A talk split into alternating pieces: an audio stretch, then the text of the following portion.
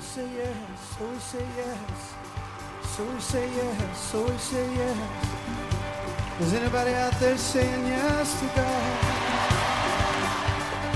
Thank you, Lord.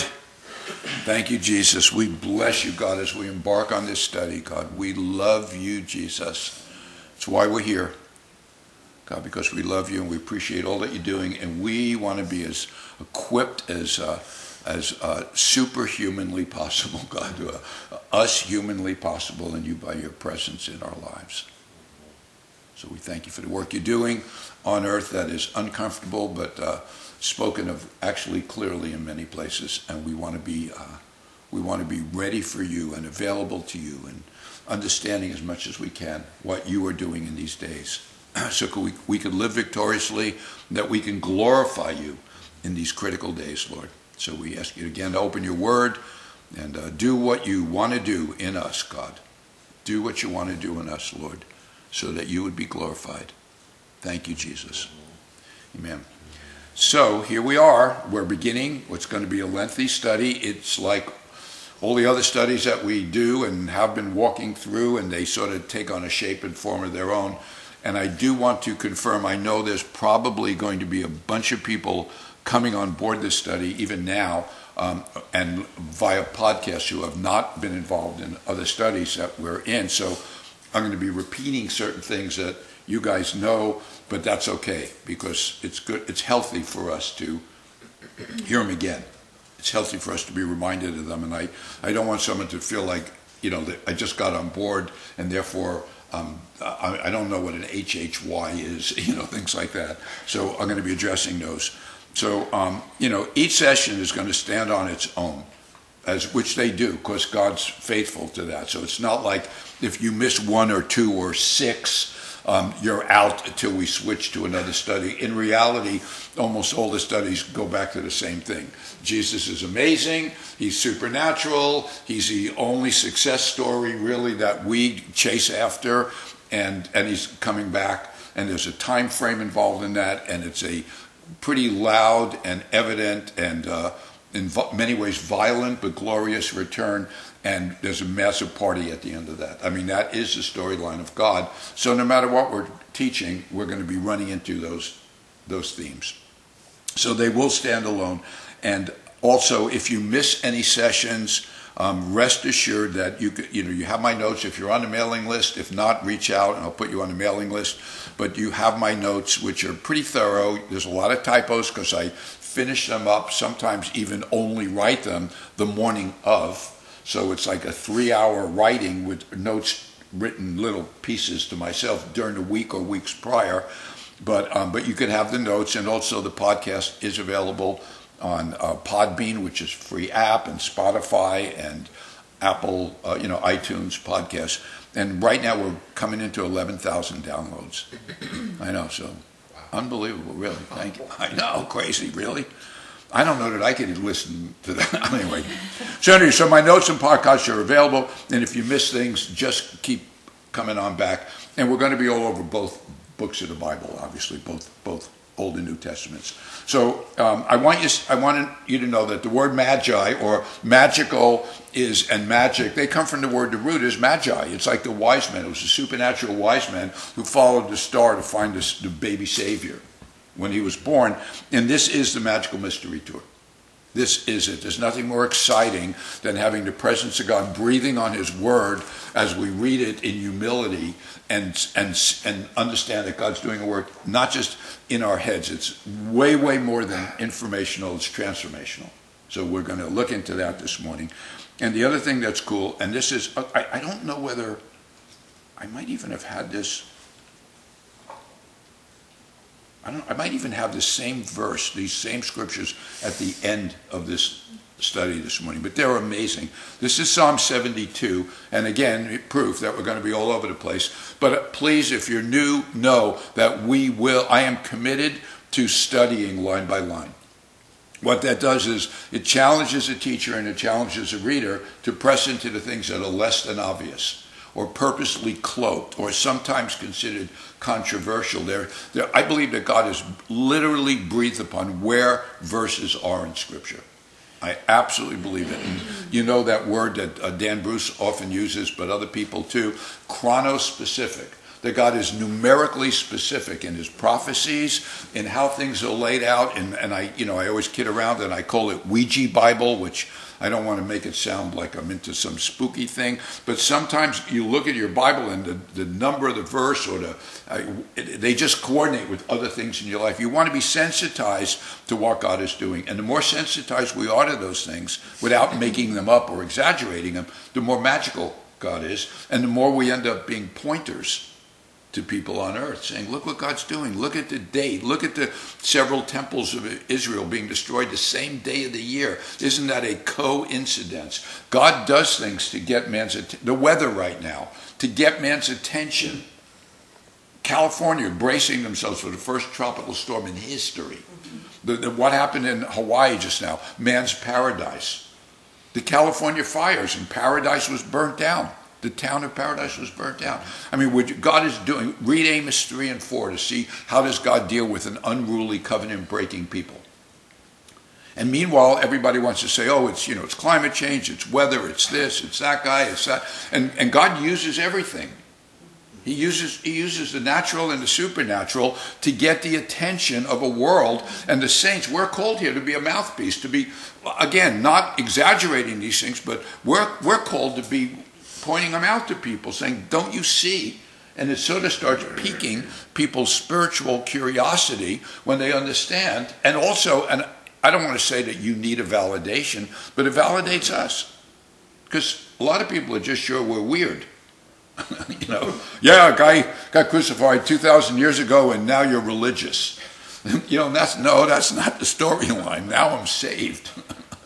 now I got redeemed. Now I have a new life. Now the old man's dead, and I try work hard to keep him dead. Our pastor used to say that the only person he ever resurrected from the dead was his old man. we don't want that old guy back, okay? So this is Psalm 72, verse 7. This is so wonderful, and I'll show you the punchline here, if you will, but we'll go back and read these verses. Look at verse 18. Blessed be the Lord God, the God of Israel, who only does wondrous things. That's spectacular. So when they, you know, when it looks like the mundane or line upon line, line upon line and precept upon precept in the book of Isaiah sounds sort of boring. It's like first you, you know, first you need the dough, then you throw it up in the air and you make it a circle, and you know, a couple of steps later you have a pizza. And it's like that's a nice process, but it's process. So there's process, but everything God does is wondrous. So he has process, but he has wonder as well. So listen to what this says about this is like the happy ending, all in a nutshell here in Psalm 72.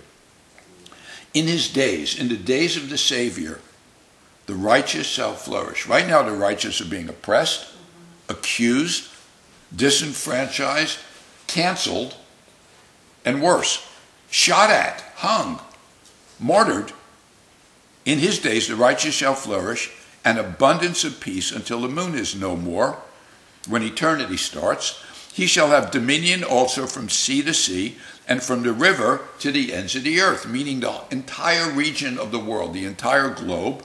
Those who dwell in the wilderness, meaning ones who are way, way, way out there, will bow before him, and his enemies will lick the dust. There will still be enemies, there'll still be survivors. Everybody doesn't get destroyed when he returns but they're basically going to be groveling. This is a sign of a groveling, of complete surrender to the warrior king who returns. The kings of Tarshish and of the Isles, that is Mediterranean and, and, um, and way beyond, yeah, and it's, uh, why I said way beyond phraseology. Oh, and oh, it's, oh, I get it. It's the Mediterranean and way beyond. That's the phraseology here. So it's Tarshish is Spain. Remember, that's where Jonah fled to Tarshish. And Paul was from Tarshish, right? They call it Tarsus also. And also way beyond. It's a phraseology that's saying the whole world. The kings of Tarshish and the isles. Oftentimes in scripture, what they referred to was the isles was they knew there were places out there, they didn't know what they were called. We'll bring presents. The kings of Sheba and Seba, Arabia and Africa, will offer gifts. Yes, all kings shall fall down before him. What, hence, the name King of Kings. The kings are going to be subjugated to the king. Yes, all kings shall fall before him, meaning, I'm meaning, oh, the, the psalmist is saying, yes, this prophetic word is, I'm meaning to say, all the kings shall fall, all nations shall serve him. There will be nations still. There will still be cultures. Why? For he will deliver the needy when he cries, the poor also, and him who has no helper. He will spare the poor and needy, and will save the souls of the needy. He will redeem their life from oppression and violence. There's going to be a lot of violence. There's a lot of violence now. There's always been a lot of violence. We know from Scripture there'll be more violence. It will increase in intensity and frequency at, at the conclusion of the age. And precious shall be their blood in the sight, meaning a lot of people are going to lose their lives in those days. A lot of them are going to come to their Savior. The thief on the cross, his way of salvation was crucifixion. Would he have gotten saved had he not been on the cross to die that day? And he shall live, and the gold of Sheba will be given to him. Prayer also will be made for him continually because he's going to be on earth in the temple. We know that. We've studied, we had a millennium study. You could look in the, if, well, I can send you notes if you don't have them, but in a two week millennium study, which was, quite frankly, the, I think was the largest download of the audio podcast, was the millennium study. People want to know, people, want to know. people have a, sort of have an understanding of the, you know, where we're going now from these teachings, but that one is like, what? we have just a couple of prophetic peepholes into the millennium, and so that study, everybody was interested. And those are great days. When he comes back, it's going to be Oh Happy Day. Remember that song? What was it? The Edwin Hawkins Singers? Oh Happy Day. There will be an abundance of grain in the earth. On top of the mountains, its fruit shall wave like Lebanon. And those of the city, there'll be cities, shall flourish like grass of the earth. His name shall endure forever. His name, the name of the wicked will rot. The name of our God will endure forever.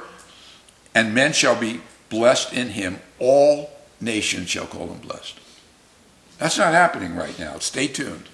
All these warrior nations, all we're going to address in the revelations and the visions of Daniel and the interpretation of the dreams of Daniel, we're going to see that the nations are going to come to the King of Kings. So they're going to call him blessed. Now they're cursing him. The nations who are going to come against Israel, who hate the apple of his eye, they're going to be, they're going to they're going to pay for that. And many in those nations are going to get saved. This is why we want to minister to those nations. This is why I want you to read Mideast Beast if you can. Uh, I have it in my notes this morning, but if you haven't read Travis Snow's Passover King, it's a phenomenal book. I just heartily recommend both of those books. They're, they're great. There's, there's no homework, but uh, those are two great books. You could also get them on audio. I'm listening to, I'm reading Passover, I'm reading um, Mideast Beast now, and I'm also listening to it in my car occasionally. Robin walks around the house with these little earphone things that so she could still hear me when I scream and yell. But but anyway, she she li- or she can ignore me, but but she'll listen to a, like a, a, you know a 15 chapter book in like three days because she anyway moving right along. Blessed be the Lord, the God of the God. Blessed be the Lord God, the God of Israel, who only does wondrous things. That wonder, that mystifying, comes from a spirit awareness that it's God doing these things. That's like the world just, you know, they read the weather report, they read the news report. Some of the things cause panic, they cause men's hearts to fail, they cause, cause people to become selfish, they cause people to withdraw, to become survivalists. So people are looking for ways of how do I navigate what's going on? The saints are going, he's only doing wondrous things, he's amazing. It's such a relief. There's a peace I leave with you, not, not the peace of this world. So when we understand these things, there's a peace that comes upon us, and that peace will save us from panic. Remember Saul, who was waiting for the prophet to come? And he panicked and got religious. We're going to see a manifestation of religiosity as things get crazier. Some of the churches who don't want to believe in the supernatural are going to get more religious because they think I just got to work harder. I got to turn up the treadmill because somehow I'm not pleasing to God. It's going to be part of the Jewish dilemma, I believe, in Israel and the Orthodox Jewish people around the world who think that how they're living now, much of it with good intent, they're thinking how we're living is putting is keeping our finger in the dike of God's wrath. So we have to dive in more. We have to do this more. We have to be. We we have to. You know, we have to impose these um, standards that we have established through Talmudic writings, even if they disagree with, even if they contradict their own Torah. But we have to do these things because we have to please God. Because if we were pleasing Him, we wouldn't be in all the trouble we're in. And the answer is no. That's not the story. We're going to even look at that this morning. So so this is my fourth or fifth time through the whole book in some measure of detail. As far as teaching it goes, I can't tell you how many times I've read this book. I'm not bragging. I'm simply saying I've read it a lot. I've probably listened to it 20 times this year on my bicycle, plus reading it. But uh, I, so I, am intimidated, but like I think I'm, I think I'm happily intimidated. It's not like freak out intimidated, but I'm just saying. But the past several times I've taught the book, I found myself, and I'm doing it again this morning and maybe next week, spending a measurable amount of intro time establishing a foundation of understanding on the book. I don't often do that, but I remember when I did this in California when we taught it, we did that. It was like 11 or 12 week, two hour sessions. I remember laying out a groundwork for it because there's some things that you want to just be familiar with. It just it's healthy for us, and and it's also refreshing to re- be reminded of them. So and you know, so it's crazy. It, there's always going to be. Um, it, there's always going to be new to us news that we process as we go into this, because I believe the Holy Spirit is on the book. He's on the whole book, the whole Bible book, but uh, particularly this book. I've never taught a book as recently as I'm reteaching this one. I taught it like a year ago or two years yeah. ago. Yeah. Yeah. I mean, but I kept feeling like I wanted me to teach it again. I'm thinking, you know, I knew he remembered that we had just, but I do. I just and feel. you reminded him. Anyway. I did. Remi- I did remind him though. Just- So, anyway, so I want to assure you, and as always, that you know Jesus is the Word. He didn't just write the Word or breathe on the Word. He is the Word, and Jesus was the fullness of God manifested in the flesh. And the Shema tells us that God is Echad. It means Jesus is Echad. He's this completeness, and the Word of God is Echad. It's the wholeness and the completeness and the perfection of God in the entire Word of God, and even in the more challenging um, to understand portions of Scripture that some have been broken open already, some will be broken open. Now, my dear friend Dan Bruce, who has a book called Unsealing Daniel, he we have long phone conversations. We've become friends over the course of the last couple of years. There's certain things that he believes are open, and and, and a lot of people, when they have a, and myself included, when when you have a revelation from the Lord, sometimes you think that is the revelation. Like that's the only way that's the only revelation. I have a, there's a scripture in Thessalonians about the restrainer holding things back until the man of sin is revealed. I had one of the most profound supernatural revelations of my life when we were in California one time sleeping in my grandson's bed. Robin and I, he get he shares a room with one of his sisters, and we sleep. And I'd gone to bed a little earlier than Robin that night, and I had like a supernatural event, and I, so I know it was from the Lord. And I had been studying that verse for a while and then now I've read, and I've read other people's commentaries and thoughts on it, and the answer is yes, yes, and yes. So we're going to be receiving new revelation and insight into these things. Okay. And there will be divine bunny trails, but we will be reading line by line. So the bunny trails are not to divert us away from tough things that we're um, that we're going to be studying. Okay. And we will be in both testaments because I don't believe it's even wise or safe to stay in one testament. The story, God purposely breathed upon it and continues to breathe upon the revelation of Scripture to require us and lure us into both, into both testaments. So please, on one hand, be intimidated by the Scriptures, but don't be intimidated by the Scriptures. On one hand, do on one hand tremble at the word, and on one hand embrace it. If you have a paper Bible, mark it up, put notes in your digital, but whatever you do, ask God, lay your hands on it, do whatever you do, but read it, listen to it. Every any way that you can infuse that into you is going to bless you. It's going to radically. So I remain mesmerized, challenged, encouraged, intimidated, and I'm still learning, and I know more now than I did a year ago, as do you. And we'll never get when that scripture is said, "Oh, the depths of the riches of the goodness of God," and they're basically they're unsearchable. It doesn't mean they're not able to be searched. It means you'll never get to the bottom. So you could be 80, 90. We're going to look a lot at the man Daniel because the revelation he received when he was 9, 83, 82, 83 years old was Daniel 9. He was like a, he was like a Henry Kissinger of multiple empires, probably living as good as you could live in those days, given all the circumstances. And he chose to go out and fast and wear sackcloth and search God out in his 80s. He was still getting more from God. I mean, I love that. Doesn't that encourage you, General Pat? There's, there's, there's, my, there's my model right there. God bless you, General Pat. So I'm still learning, and, um, and you're still learning. And I believe by God that there's progress being made by the saints in these days, by the readers, per Matthew 24, which we're going to look at, and it's, but it's truncated here. When Jesus testifies about the Word of God, and points us to the word of to the word of God in Daniel, he says, "Whoever reads, let him understand." There's a requirement there. It's a certain group of people, and it just doesn't mean you read it once. It means whoever is in it, whoever is committed to this book, I break it open for you.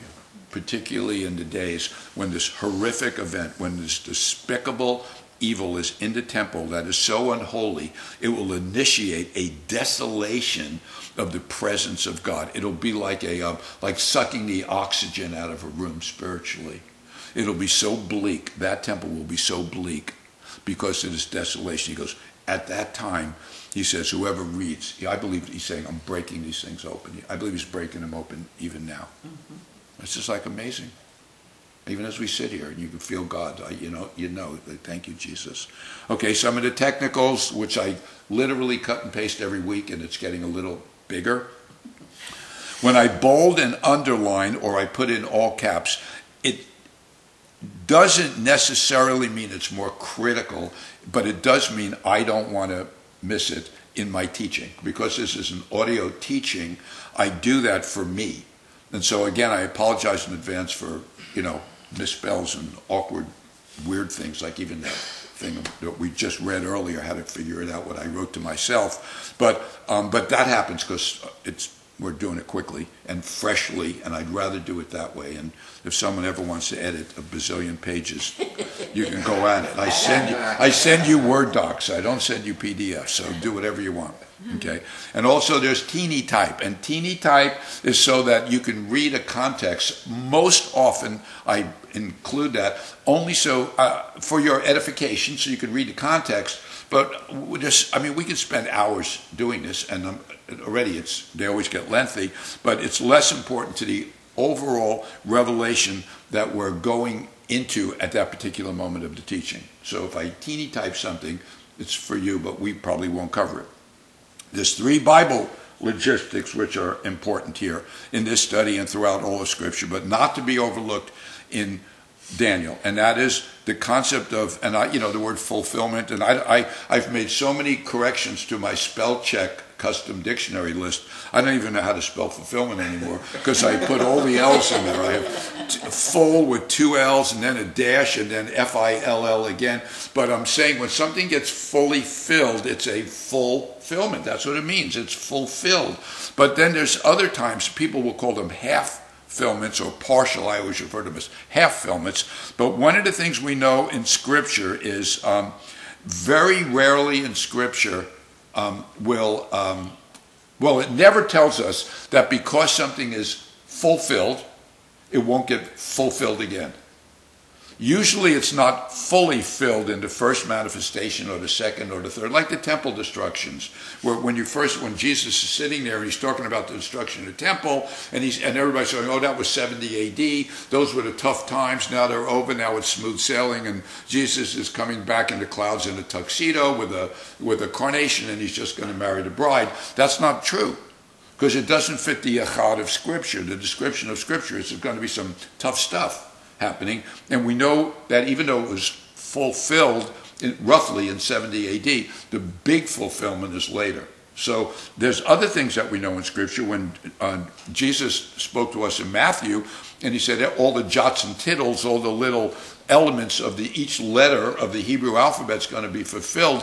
If something hasn't been fulfilled yet, then we have what I often refer to as the HHYs, meaning hasn't happened yet. So there are things that we know to look for because we know they haven't happened. If you're a student at all of biblical history, especially, there's certain things, and we know he hasn't come back yet. There are times in when Paul is dealing with false doctrine in the New Testament. He says they even said that uh, Jesus came back already.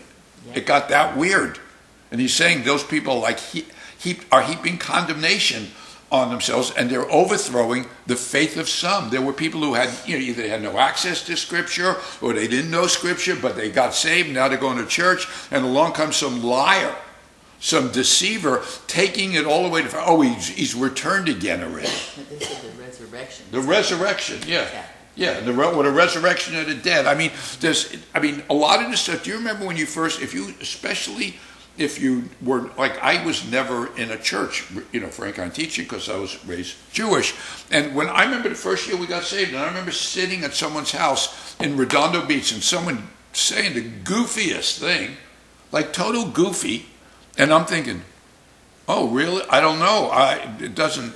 It's not sitting well in me, but it, I don't know because I simply didn't know. And so this is why you want the word in you, so you become you become um, more stubborn for truth.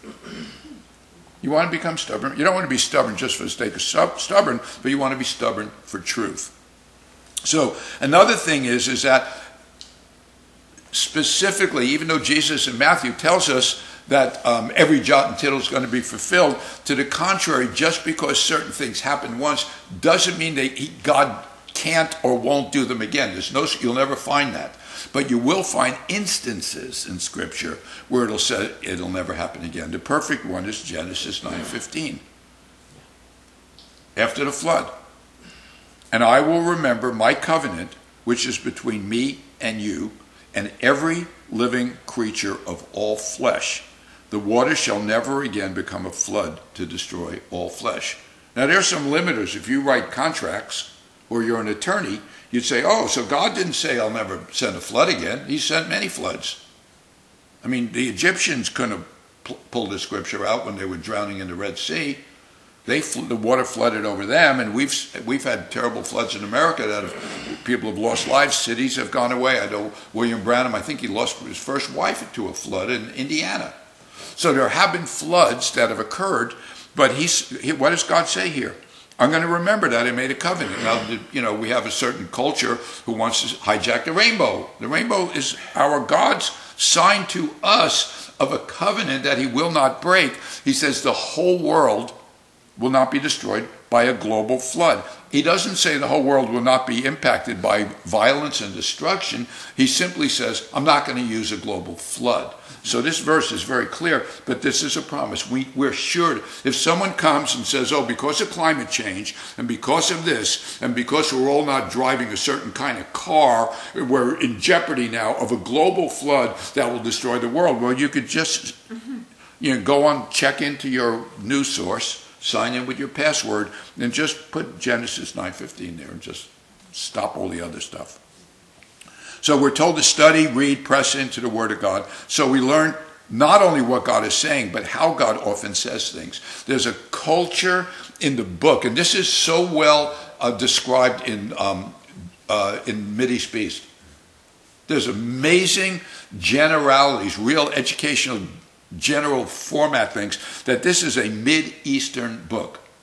Now, it doesn't mean God is Eastern, but all the prophets were Middle Eastern, the people who wrote it, and they wrote within the context of they knew the names of the nations. Some of the nation national names morphed, even over the thousands of years during which those scriptures are written. Some of that can get a little confusing. We don't know where the borders of Babylon are. We don't know who the Scythians were. They think it was like massive, there were tribes that went through different places, that it wasn't simply a blood lineage. So there's a whole lot of things that we could reference, and thank God we have an internet where there is a little bit of truth there. If you're careful and you read and you search carefully, you can see that borders shifted and all that. You know, when we talked about Ezekiel, we understood that the pro- prophecy of the late nations leading the charge against Israel had nothing in common in the book when the book of Ezekiel was written, but now they have Islam in common. So some very sobering things that weren't clear then, but they're clear now. If you read, I read Isaac Newton, Sir Isaac Newton. Uh, he wrote a book on the on the book of Daniel.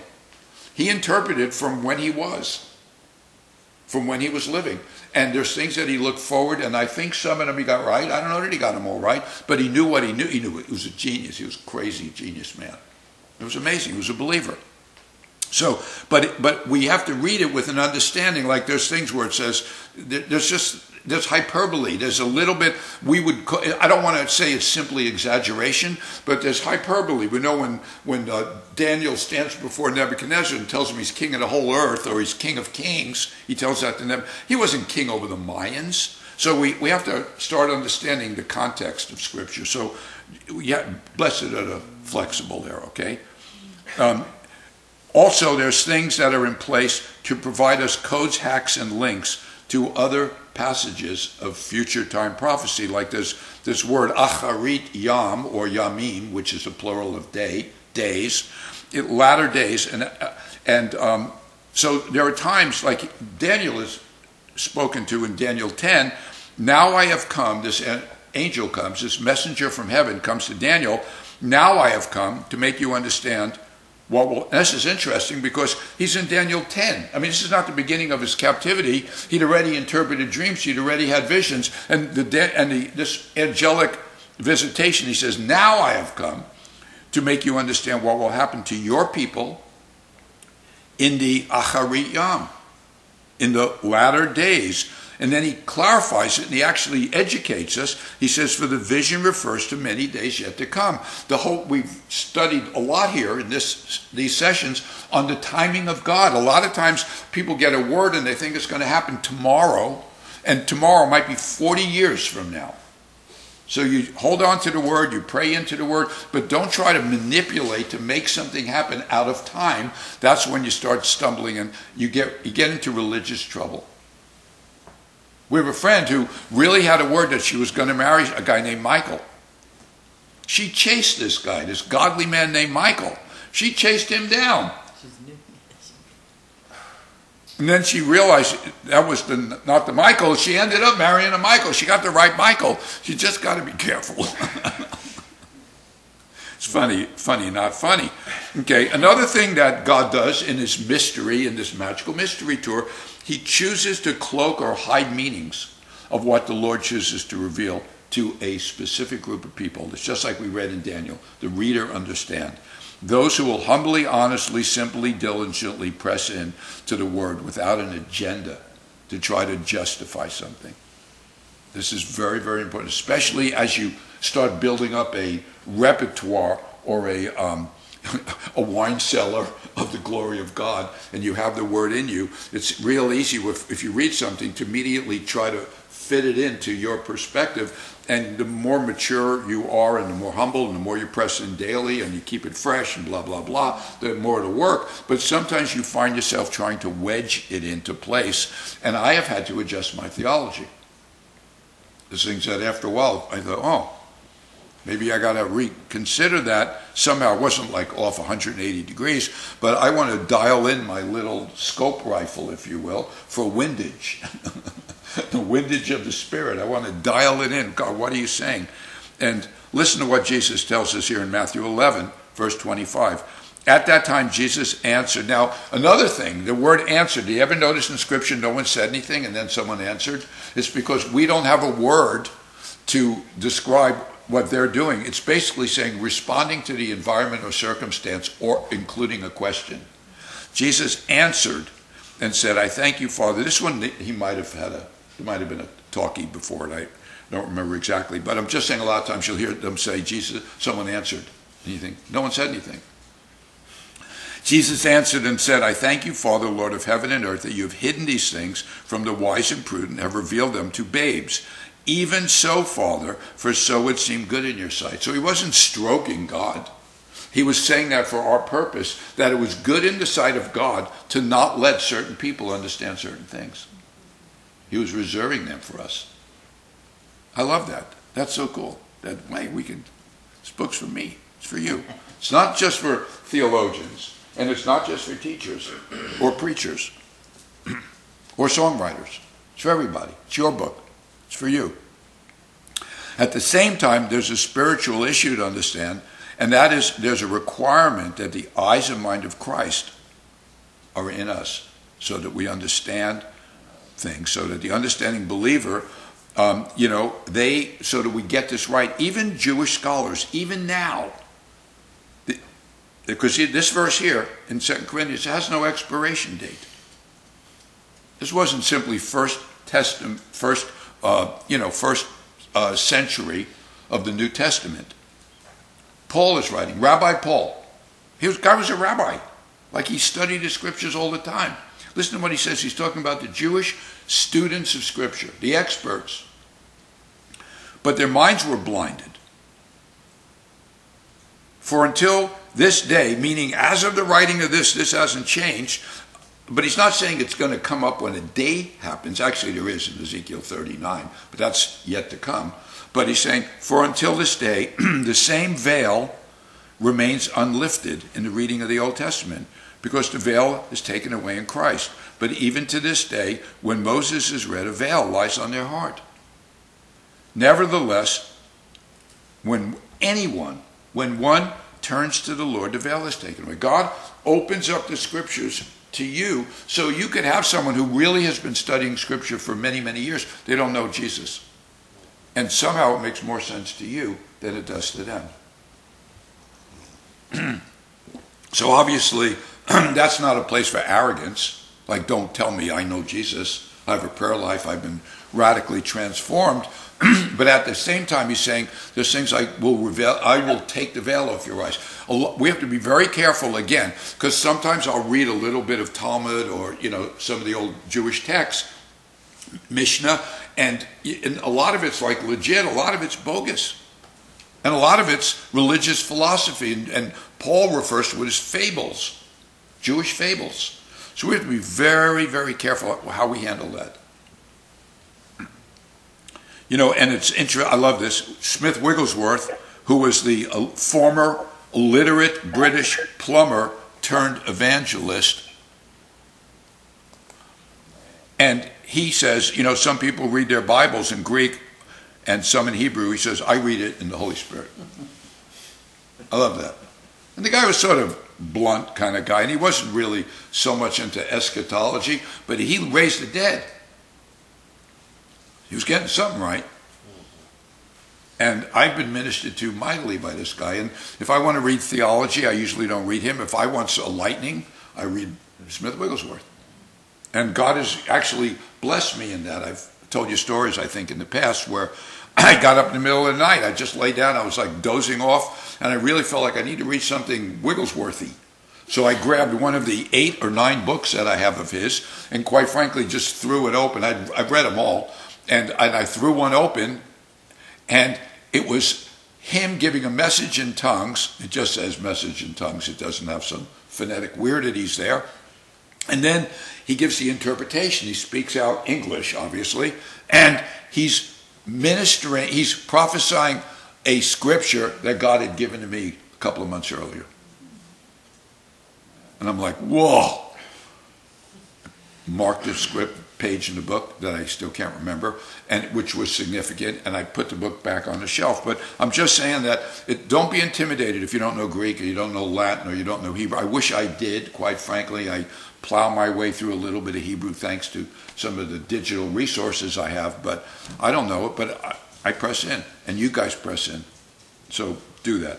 The other one is the whole book is for us and fully intended, and you guys know this. And if you're new to this study, I'm going to go through it once, and I'll probably go through it again several times during the course of this message because it was a game changer for me.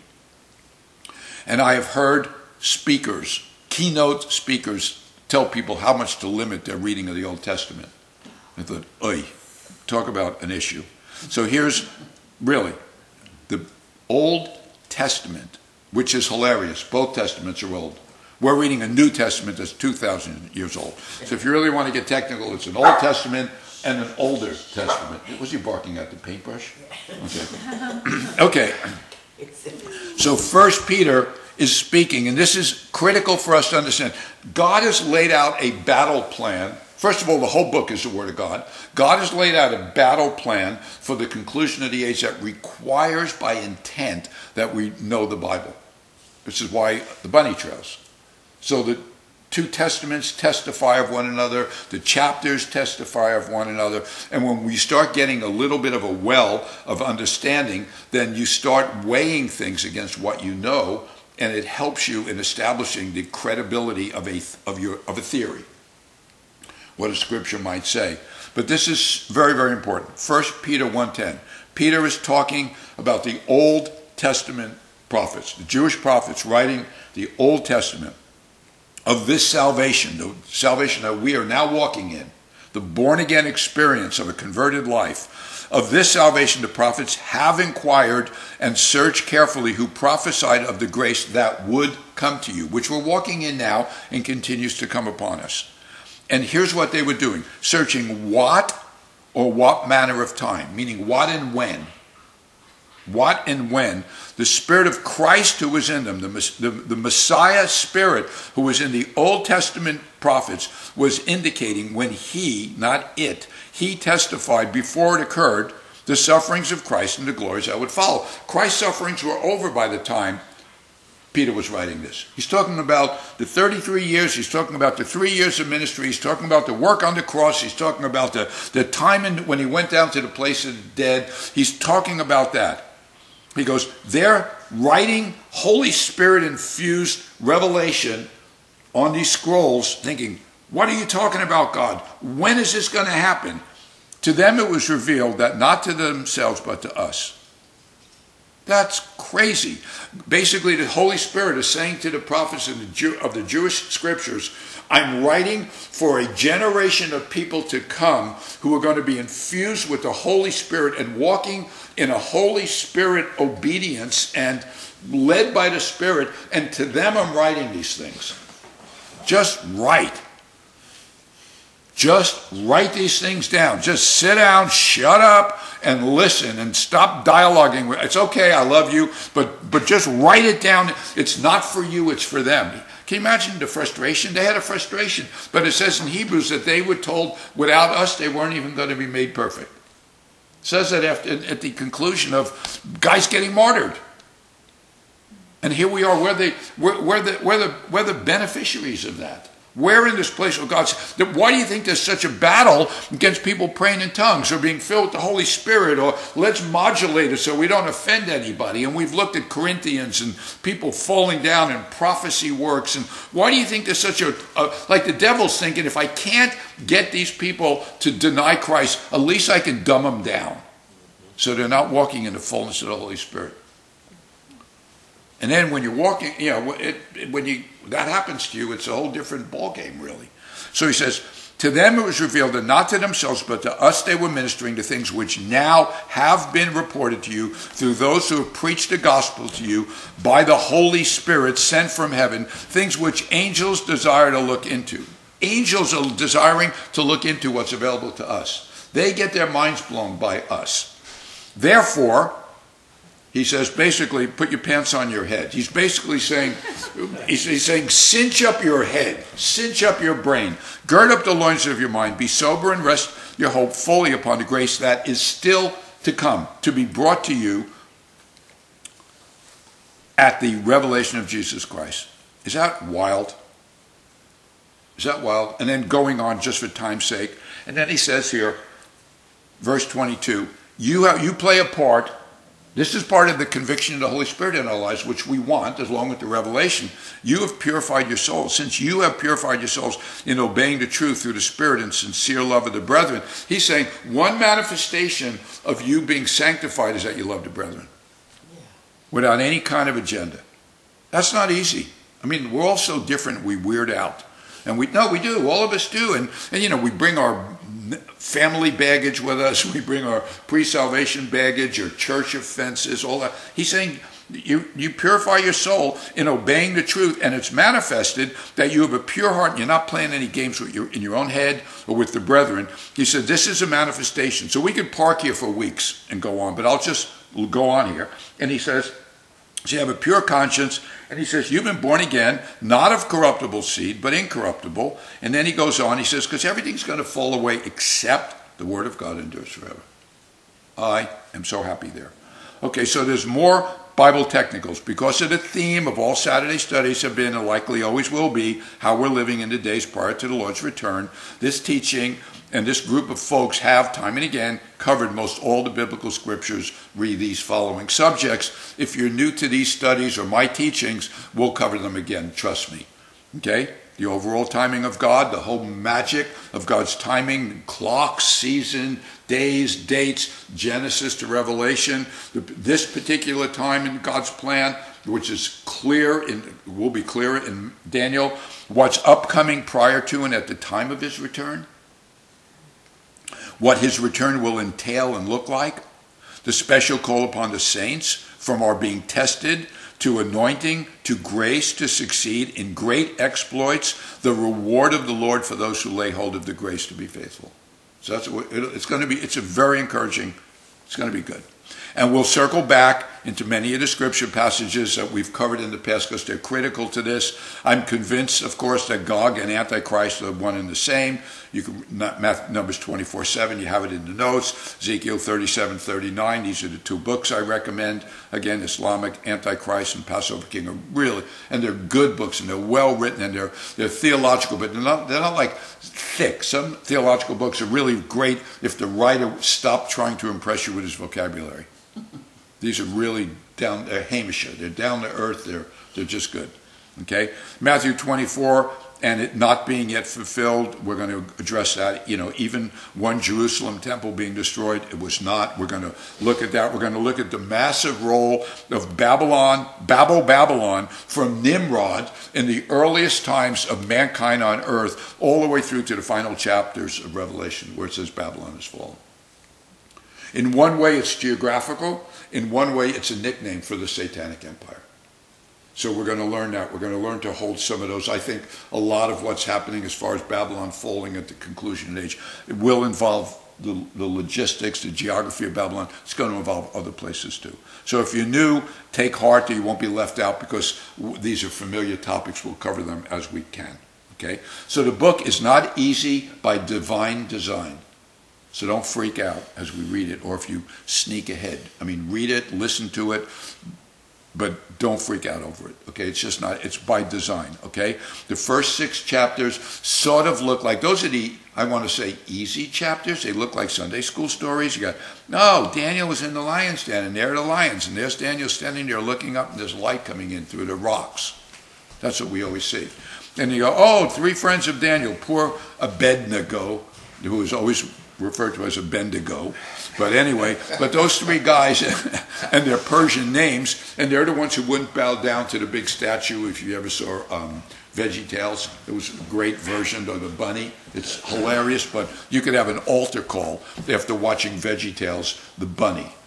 The one with the bunny in it. It's unbelievable. And then, of course, we have handwriting on the wall, which people use, oh, it's the handwriting on the wall. Well, in Daniel, there is handwriting on the wall, and the king's knees were knocking and he fell to the floor and he didn't know what to do and they bring daniel in and daniel had already had revel, uh, visions that are presented to us chronologically a little bit out of order in the book of daniel that happened during the days of belshazzar and, da- and so daniel came into the room and basically read this guy the riot act and translated the writing that was on the wall and in english he basically said you're a lightweight You've been found weighed in the balance and found wanting is Bible speak for dude, you are a lightweight and you are toast.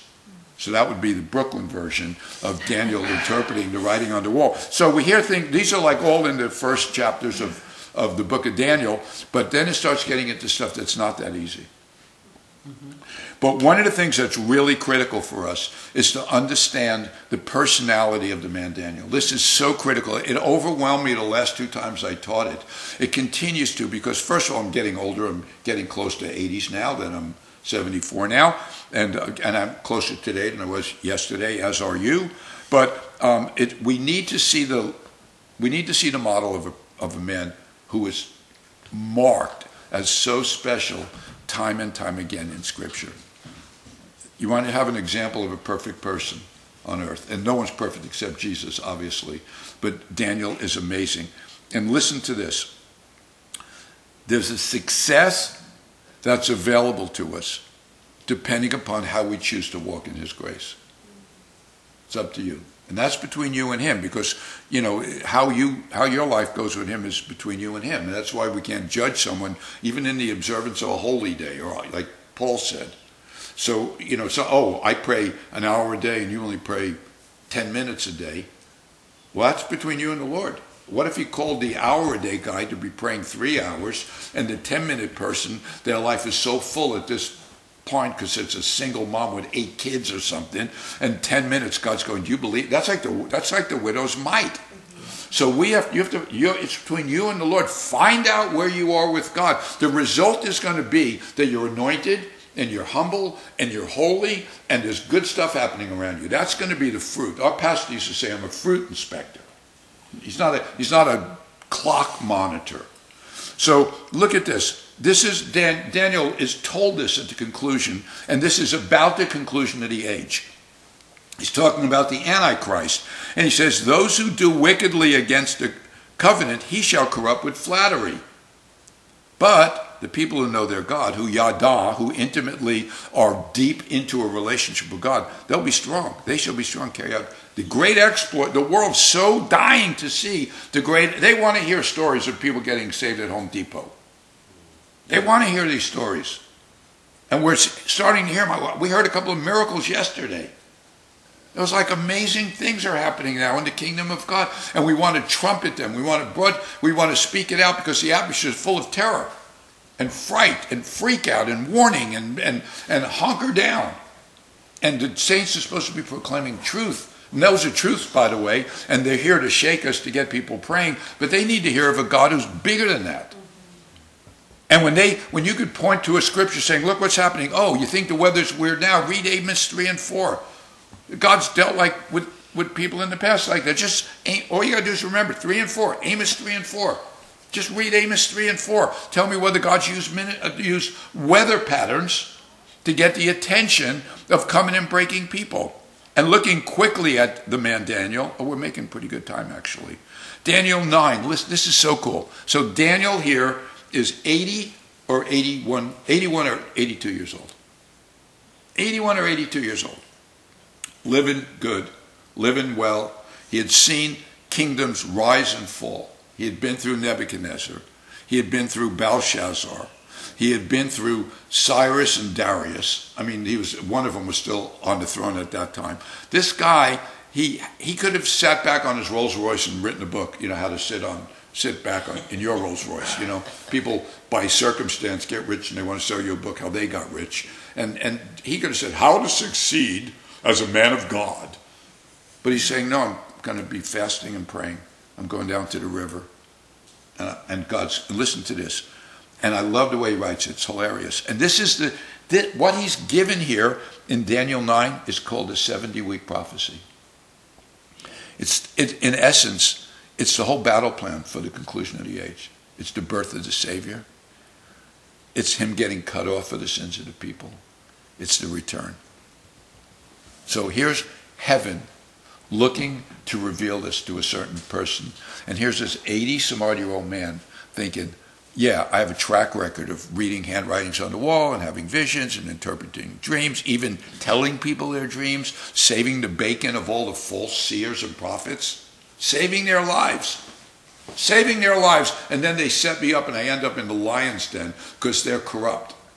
I mean, his, his, story is unbelievable. We're going to see it in the first six chapters. It's amazing.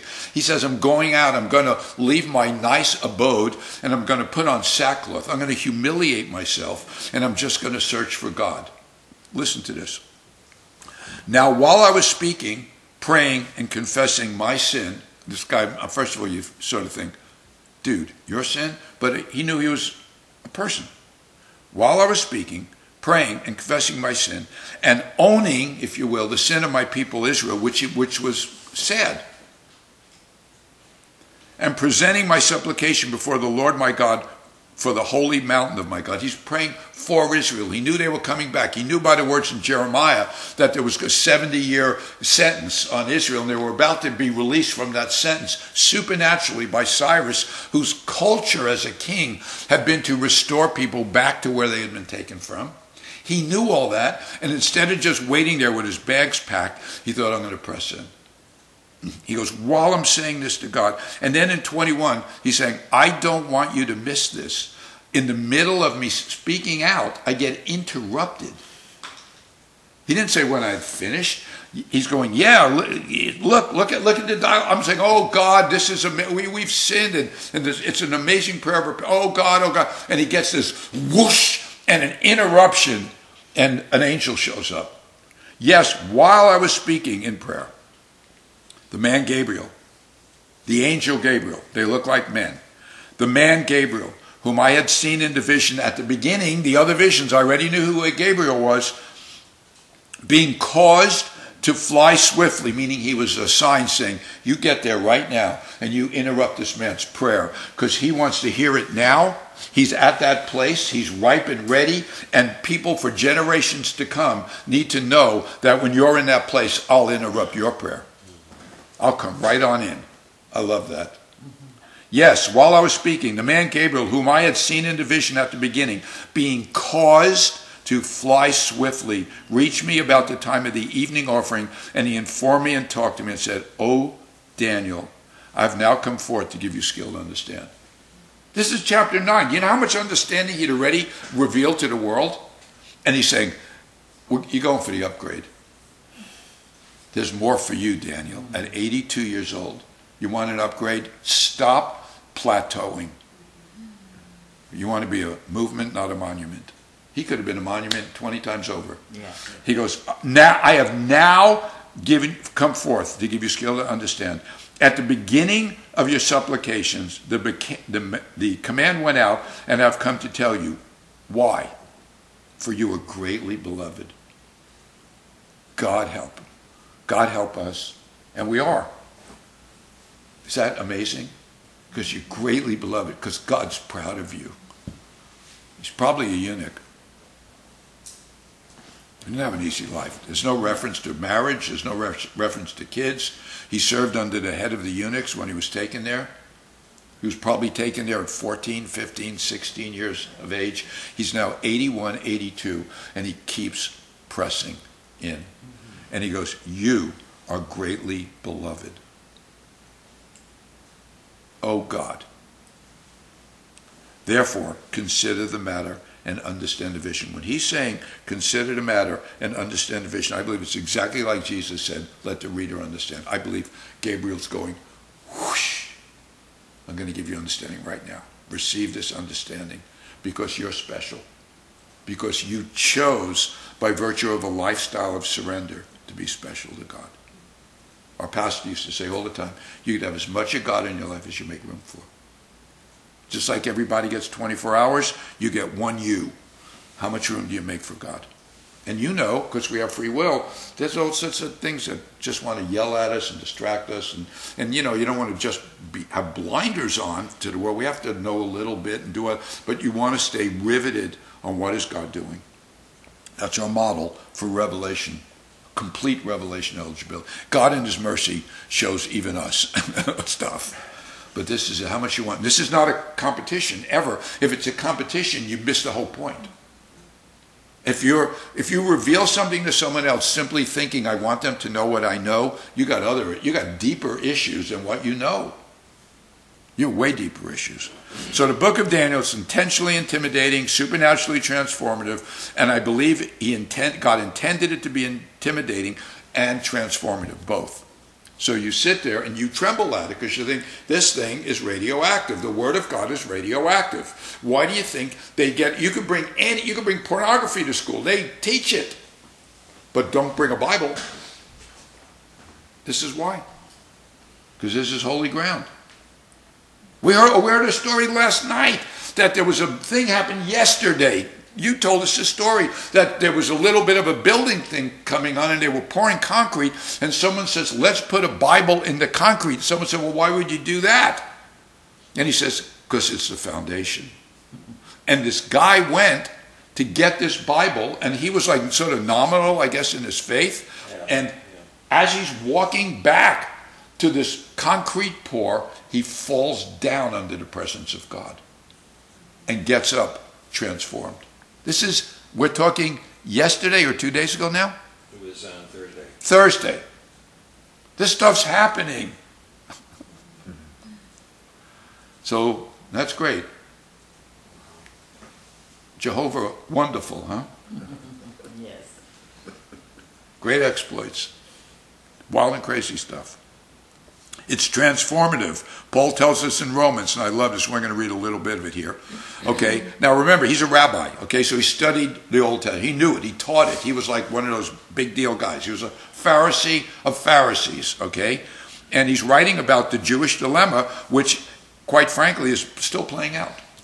A lot of the sufferings they don't realize. It. Read Ezekiel 39, the last five, eight, ten verses, you'll see where the realization of why things had to happen, why there was trouble. We're going to read in uh, Daniel where it talks about because of transgression, an army was given over to the Antichrist. Because of the sin of the covenant people, an army was given over to the bad guys. Because God's working this whole thing, this whole divine dynamic tension going on on earth. That's why we don't know how to pray as we ought to pray. That's why He's giving you a prayer language. So you don't know how to pray, but the Holy Spirit will know how to pray. So you just pray and things will work out. Here's transformation.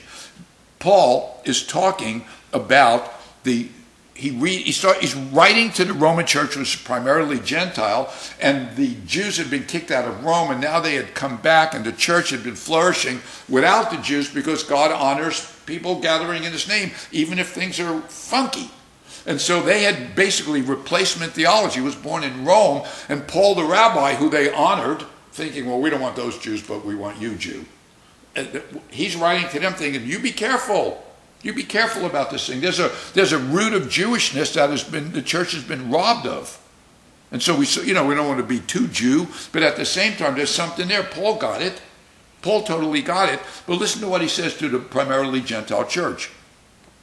11:25 Romans 11:25 For I do desire brethren that you should that I do not desire thank you. I was looking for the not in the next part of the sentence. I mean where'd it go? For I do not desire brethren that you should be ignorant of this mystery lest you should be wise in your own opinion which something for us to remember that blindness in part has happened to Israel until the fullness of the Gentiles has come in. It's completely touched upon in Daniel. In fact, many people contend that the time of the Gentiles started at the Babylonian captivity.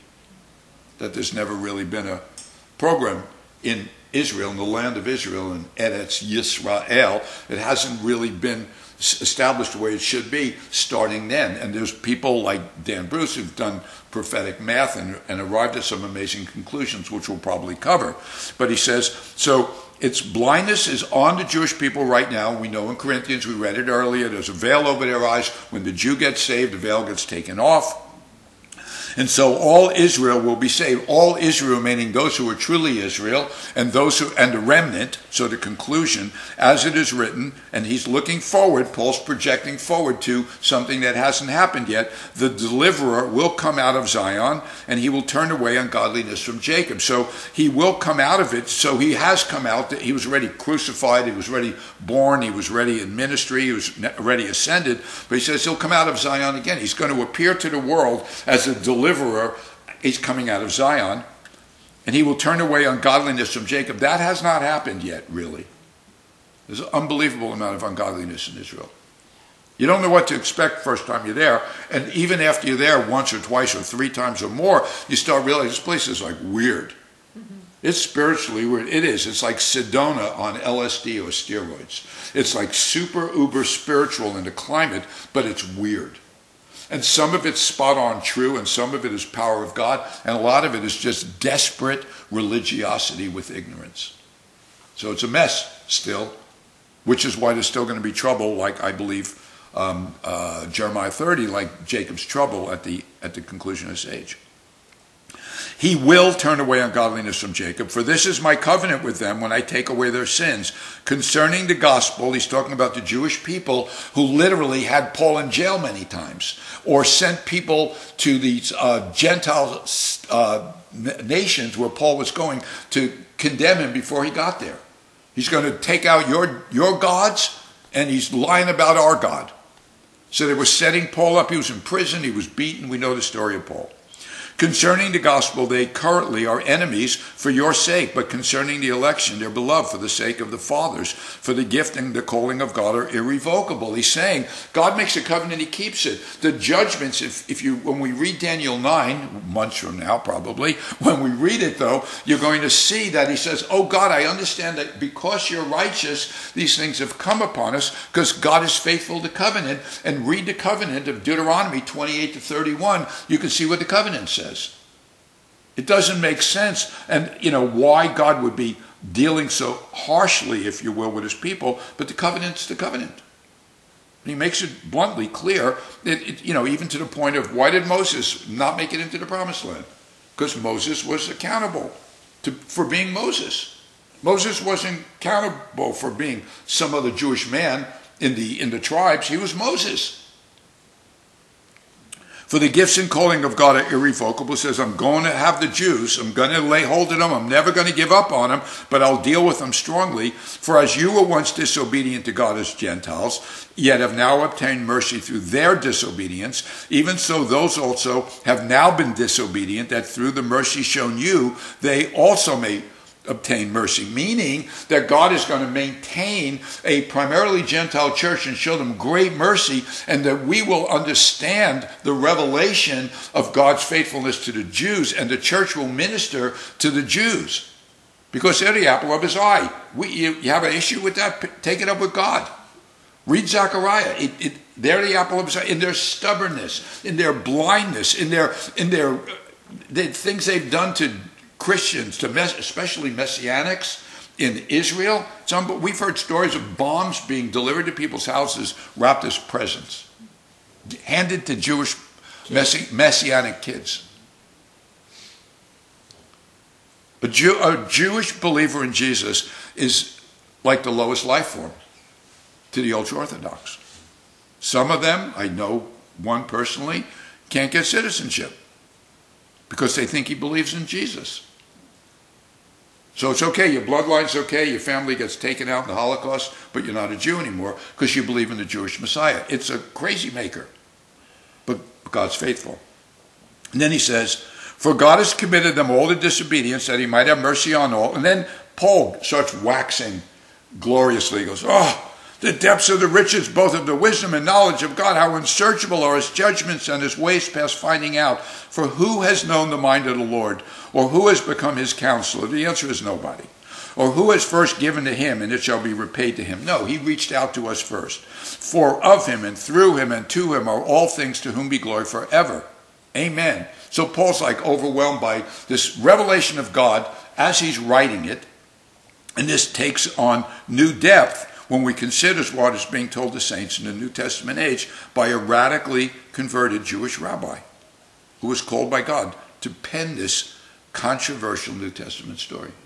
It's controversial to the Jew, it's controversial to the Gentile, it's controversial to the Buddhist, to the Mormon, because it's a counterfeit, a counterfeit Christianity. It's, it's unbelievable. It's, it's contradictory to everybody. And it's controversial. Paul knew what had to be accomplished on earth prior to the return of the Lord. He writes it out for us and it fits the Old Testament story. Much of what Paul wrote is from his understanding of Daniel.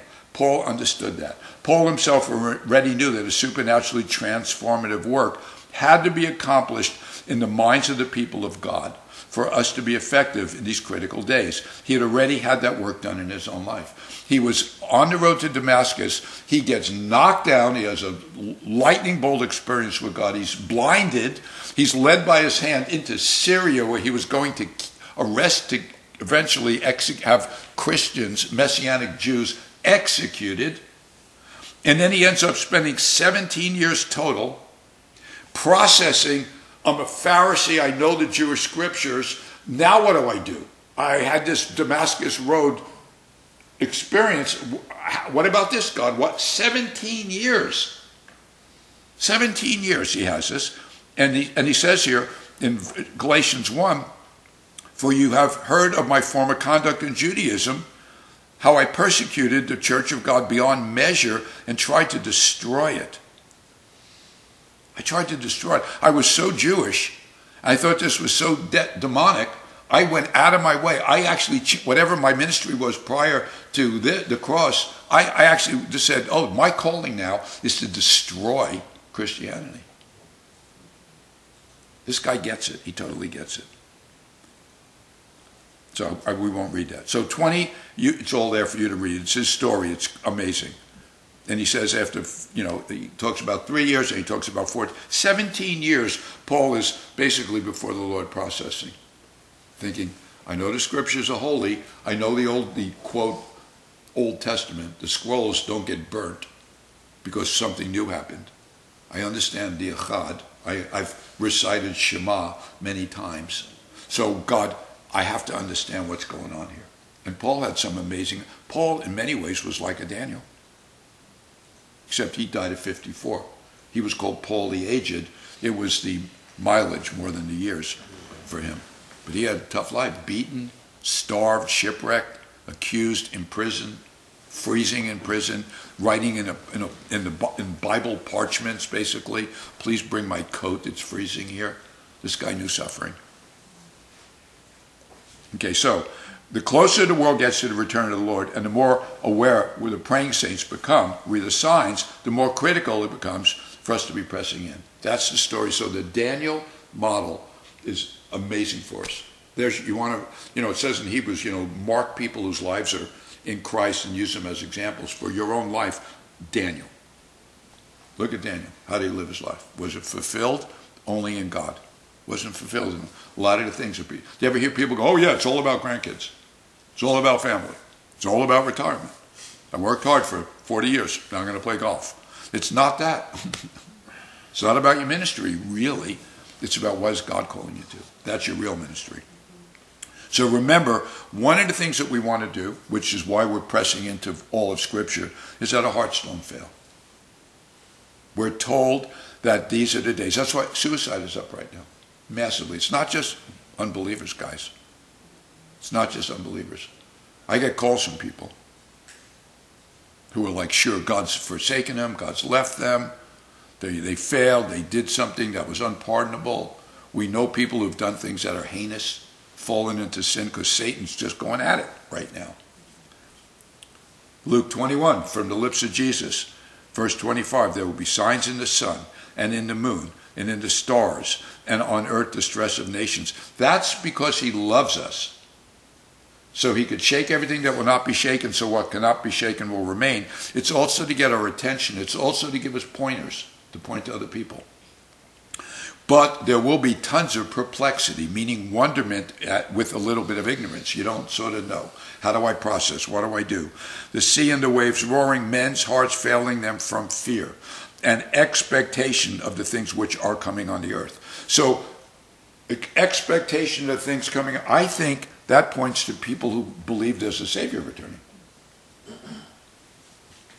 It's not just people think, fearing global warming or, or, or, running out of natural resources or converting to Islam out of fear because theirs is a, a theirs is a, uh, a conversion, a crusade of violence and convert or die. So there's going to, a lot of, it's a lot of trouble. It's going to be coming. We know that. And the book will show us that, reveal it to us. We're going to see how good it gets, though. Men's hearts failing from fear because they're freaking out. For the powers of heaven will be shaken. So it's going to be spiritual shaking. We're going to see in the book of Daniel that God stirs the waters. When the, when the beasts start coming up and the visions start happening, it's not Satan stirring the waters. It's God doing it. It's angels shaking things. It's God's timing. It's His plan. He's sovereign. Then the people who are here on earth then, then they will see the Son of Man coming in a cloud with power and great glory. That's what we're looking for. We're not looking for that trouble stuff. We'll see it. We see some of it now. And he says, now when these things begin to happen, which quite frankly is right now, they're beginning. There's a couple of bubbles in the pot. He says, lift up your head because this thing has happened. There's something's going on there. There's some movement. So wonderfully, God not only testifies to the validity of the book of Daniel, but assures us the book will be open to us at this time. And this is what we read quickly earlier this morning. Daniel 12, 7. Oh, no, that's not true. This is telling us that, this, this is actually telling us, well, it's part of it in a way, but this is telling us that there's things sealed and there's things that are going to be unsealed. And this is, listen to, and this is massive. I mean, again, we could park here for a week. Daniel 12, this is the last chapter of the book of Daniel. By the way, it's interesting. The book, those scriptures were not written with chapter numbers and verse numbers. Whoever did that, God bless that man or woman because it really made life easy for us or easier for us. But this is Daniel 12. Daniel means God is my judge or God will judge me or God is the judge. Dan, yes, the tribe of Dan, Elohim. So it's the judge, God the judge. 12 is the number of judgment. This is Daniel 12.